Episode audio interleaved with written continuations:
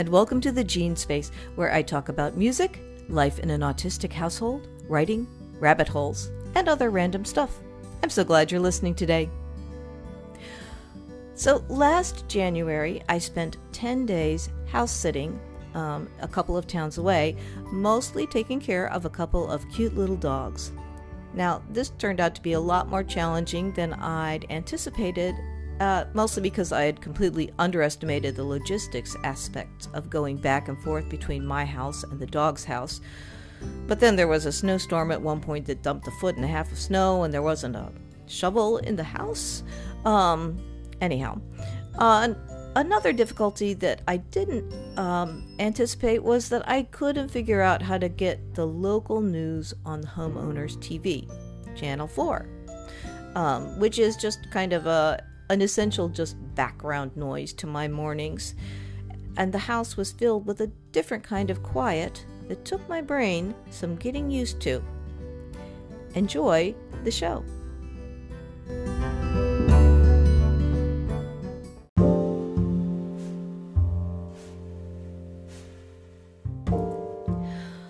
I'm morning journaling in the house set. Six is still dark this time of year. The backyard, with its fallow garden and the three evergreen trees in ascending order of height, Papa, Mama, and Baby Fir, is still dark, too. So is the little creek just beyond the fence. If the clouds cooperate, the window by my writing spot gives a fine view of the moon and every 20 minutes or so, a commuter train rumbles past. The rail tracks are just the other side of the creek, close enough that I can see the people inside. The morning quiet is different here than at my house. There's the noise of occasional cars passing, the commuter rail, different refrigerator and heater hums, and the snuffles and muffled yips of the dreaming dogs. I've indulged in the quiet, spent a fair amount of time writing. I've felt tired and overwhelmed at times, especially when contemplating longer than normal to do lists. Mystified at the workings of unfamiliar thermostats and kitchen faucets, exasperated by traffic on my between house commutes.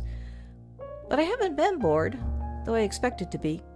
All this quiet, without the usual distractions of cat, family, books and music, email and socials, computer games, and ambient noises from various screens going in the house. Maybe I've been bored and don't realize it. Twisting Supreme Court Justice Potter Stewart's take on categorizing a subjective a little bit, I know it when I feel it. But do I? Emotional states can take longer for me to process than they seem to for neurotypical people. Psychological studies have found some conditions that can trigger boredom. These include energy levels, stress, control, and the need to deflect. That is, I need a certain level of energy to find something interesting and then concentrate on that thing. Even ennui, it turns out, requires some pep.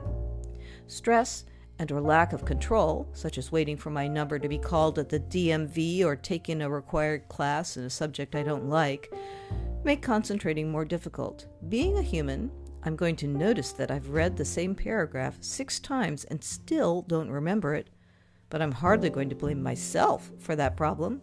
I'm going to blame the book, or the situation, or the subject, and call it boring.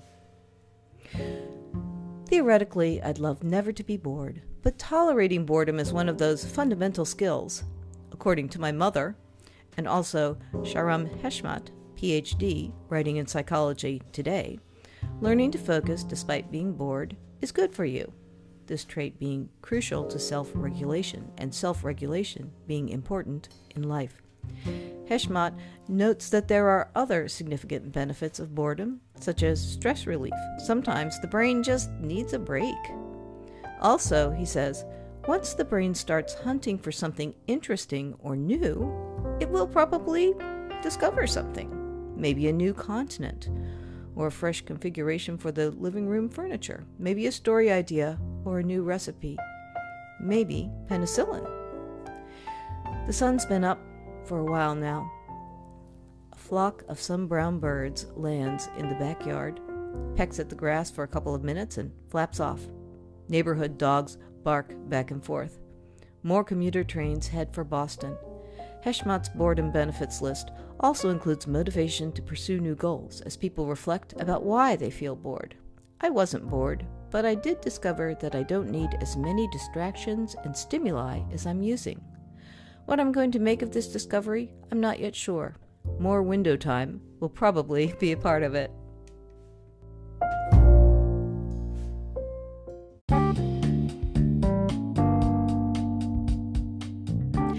Thanks so much for spending a bit of your day here.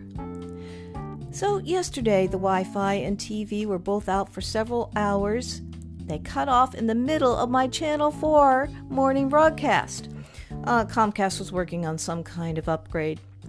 I was mostly sad because I hadn't logged on to my Hoopla account. Um, that is where I get a lot of the online books, um, and I hadn't gotten there in time to keep reading my current fantasy series, which I can do offline. And I was just three chapters from the end of the book. Arg. Every January, I spend some time reading the articles that suggest we cut, themsel- cut ourselves off from the screens that distract us, and I try to think about that. Um, supposedly, it's good, good for your mental health and for your productivities sake. And the thought of giving up distractions in January, which is a dark and cold month that keeps me inside a lot of the time, is, I don't know, amusing, annoying, but without being bored a little, I guess, the brain doesn't come up with all of the new and interesting stuff. There's a link to my WordPress blog in the description box if you'd like to read the original or check out some of my other essays. I post one or two new ones per week, usually on Mondays and Fridays. Also, if you're inclined to support this show, that would be much appreciated. Every little bit helps. There's a donations button on my homepage. Until next time, be well. Thank you.